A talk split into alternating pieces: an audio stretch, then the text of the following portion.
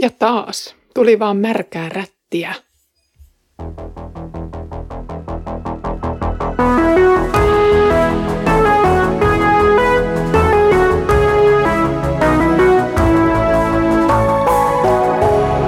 Kirjoitusten pauloissa. Tervetuloa mukaan Kirjoitusten pauloissa podcastin pyörteisiin. Olen Iida ja luen kanssasi Pietarin kirjeitä.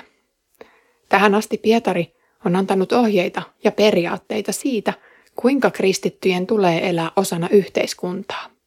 Viimeksi opimme, että Jumalan valtakunnan kansalainen voi hyvällä omalla tunnolla asettua maallisen valtian alaisuuteen, ellei tämän käskyt rikko suoraan Jumalan tahtoa vastaan. Tänään tarkkailemme kristityn asemaa töissä ja myöskin opinnoissaan. Palvelijat, kunnioittakaa isäntiänne ja olkaa heille kuuliaisia, ei ainoastaan hyville ja lempeille, vaan myös epäoikeudenmukaisille. Armaahan se on, jos joku omassa tunnossaan Jumalan sidottuna joutuu syyttömästi kestämään kärsivyksiä. Mitä erinomaista siinä on, jos te kestätte silloin, kun teitä kuritetaan tehtyänne väärin? Jos te sen sijaan kestätte silloin, kun joudutte kärsimään tehtyänne oikein, se on Jumalalta teille tulevaa armoa. Sillä siihen teidät on kutsuttu. Opetus alkaa jokseenkin johdonmukaisesti ja helposti vastaanotettavalla tavalla. Palvelijoiden tulee kunnioittaa isäntiään. Jos olemme valmiita kristittyinä ojentumaan maallisen järjestyksen mukaan, tässä ei ole mitään outoa. Näinhän maailma toimii. Orjat tottelevat isäntiään. Esimiehet johtavat alaisiaan. Opettajat vastaavat oppilaiden kouluttamisesta ja niin edelleen. Kunnioitus on Pietarin mukaan kuuliaisuutta. Toisin sanoen, käskyn saatuaan kristittykään työntekijä ei kysele, miksi tämä tehtävä tai miksi juuri minä, vaan hän hoitaa asian kuntoon. Virkkeen toisessa osassa tulee kuitenkin jotain, mikä vaatii hiukan pureskeltavaa.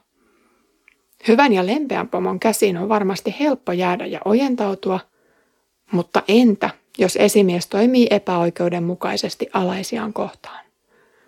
Eikö tästä pitäisi terveesti ojentaa väärintekijää ja vastustaa tätä? Mitä tähän sanoisi työsuojeluvaltuutettu? Niin, mutta mitä tässä tarkalleen ottaen lukee? Pietari ei anna lupaa alaisten mielivaltaiseen kohteluun, eikä Pietari myöskään kehu epäoikeudenmukaista johtajaa. Hän antaa rohkaisun sanoja sellaiselle kristitylle, joka on kokenut kovia uskonsa takia pomolta. Hän ainoastaan kehottaa kristittyä palvelijaa ottamaan kaikenlaisen kohtelun vastaan, kuten Jeesus otti syyttömän pilkan, iskut ja murhan. Toisin sanoen, jos kristitty tietää toimineensa oikein työtehtävissään, hänellä ei ole mitään todellista syytä kärsiä huonoa kohtelua. Pietari tulee tässä eräseen teemaan, joka haastaa mukavuuteen ja hyvään elämään tottuneita. Hän haastaa kristittyjä eläytymään Kristuksen kohtaamiin kärsimyksiin ottamalla lokaan iskaan. Joskus nimittäin käy niin, että pomo valitsee kristityn silmätikukseen, ei siksi, että kristitty olisi tehnyt jotain väärää. Useinhan kristityt tunnetaan ahkerina ja luotettavina työntekijöinä. Kristitty joutuu silmätikuksi Jeesuksen nimen takia. Pomo ei nimittäin näe tässä tilanteessa uskovaa ensisijaisesti tänä persoonana, vaan Jeesuksen edustajana työpaikalla. Epäoikeudenmukainen kohtelu kumpuaa isännän omasta epävarmuudesta Kristuksen edessä. Hän ei tahdo tunnustaa olevansa väärässä, vaan pönkittää omaa egoaan riepottelemalla uskovaa. Jos joku tekee väärin, hän on ansainnut esimiehensä rangaistuksen. Tänä päivänä se toivon mukaan merkitsee sitä, että mokan tehtyään työläinen joutuu tekemään työt ehkä uudelleen, mutta taloudellinen vastuu jää työnantajalle. Pietarin päivinä virheen tehnyt sai hyvinkin maistaa kepistä tai muusta kurjuudesta. Sitä en tiedä, mitä keljuileva pomo pistäisi kristityn osaksi työyhteisössä tänä päivänä. Kenties ne ikävimmät työt, joita kukaan muu ei tahdo tehdä. No niin, Tämä on siis päivän selvää, että väärintekijä ansaitsee rangaistuksen tai ainakin huomautuksen töllöilystään. Mutta miksi hän, jonka omatunto on puhdas, joutuisi kärsimään? Pomon keljoilu ei muutu hyväksi tai vanhurskaaksi missään tilanteessa. Se, miten kristitty suhtautuu tähän, on kuitenkin nyt se, mistä Pietari puhuu. Oikein tehnyt, siis hän, jolla on omatunto puhtaana, voi ottaa hyvillä mielin raipat tai märät vaipat kasvoilleen ja ajatella sen olevan Jumalan armoa. Kristitylle ei ole luvattu kivutonta vaellusta taivastiellä. Kivet ja piikit matkalla ovat ikään kuin esimakkua tai paremminkin jälkimakkua siitä, mitä Jeesus joutui kokemaan. Tämä voi tulla yllätyksenä, mutta kärsimys Jeesuksen nimen tähden on Pietarin mukaan oleellinen osa kristityn kutsumusta. Tämä kärsimys vaatii ennen kaikkea kestävyyttä ja se on oikeastaan osa kristityn kilvoittelua. Syyttömän kärsimys on kristillisen uskon pääsanoma ja toivon perusta. Jos nyt pomo näkee kristityssä ennen kaikkea Jeesuksen, jota hän vihaa, ja kohtelee uskovaa sen takia kaltoin. Ja jos uskova tästä huolimatta ottaa huonon kohtelun vastaan, millaisia johtopäätöksiä pomo voi parhaimmillaan tehdä? Pahimmillaan se toki johtaa entistä enempään kiusaamiseen, mutta parhaimmillaan voidaan nähdä hyvääkin hedelmää. Nimittäin katsoessaan kristityn kärsimystä, hän voi nähdä Kristuksen kärsimyksen. Katsoessaan kristityn sisäistä rauhaa, hän voi nähdä Kristuksen lahjoittaman ilon. Parhaimmillaan tämä tilanne voi siis johtaa isännän Jeesuksen luokse.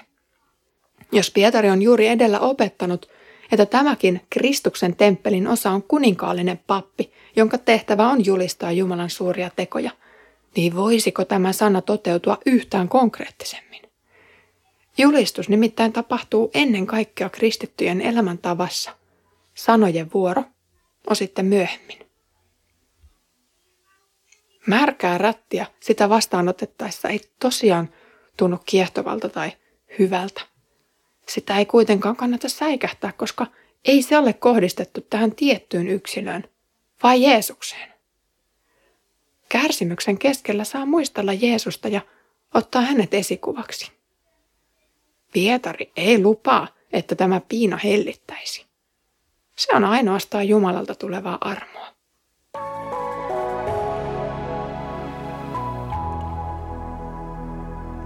Mitä ne haasteet ovat tänä päivänä, joihin sinä joudut uskosi takia töissä tai koulussa?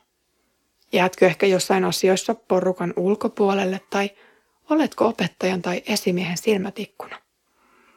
Pietari rohkaisee kestämään tämänkin vainon Jeesuksen nimen tähden ja kannustaa jatkamaan eri tehtävien suorittamista huolellisesti ja tarmokkaasti, vaikka siitä ei saisi minkäänlaista kiitosta. Tämä on ennen kaikkea osallisuutta Jeesuksen kärsimyksiin, ja siitä voi kun voikin aueta uutta elämää ja uskoa Jumalan kunniaksi. Kiitos kun kuuntelit tämänkertaisen jakson kirjoitusten pauloissa podcastista. Nyt näimme, että joskus eläminen kristittynä merkitsee hankaluuksia työelämässä. Ensi kerralla katsotaan esimerkkiä Jeesuksesta, kuinka hän oli valmis palvelemaan loppuun asti – vaikka se merkitsi hengen menetystä. Siihen asti Herramme Jeesuksen Kristuksen armo, Isän Jumalan rakkaus ja Pyhän Hengen osallisuus olkoon meidän kaikkien kanssa.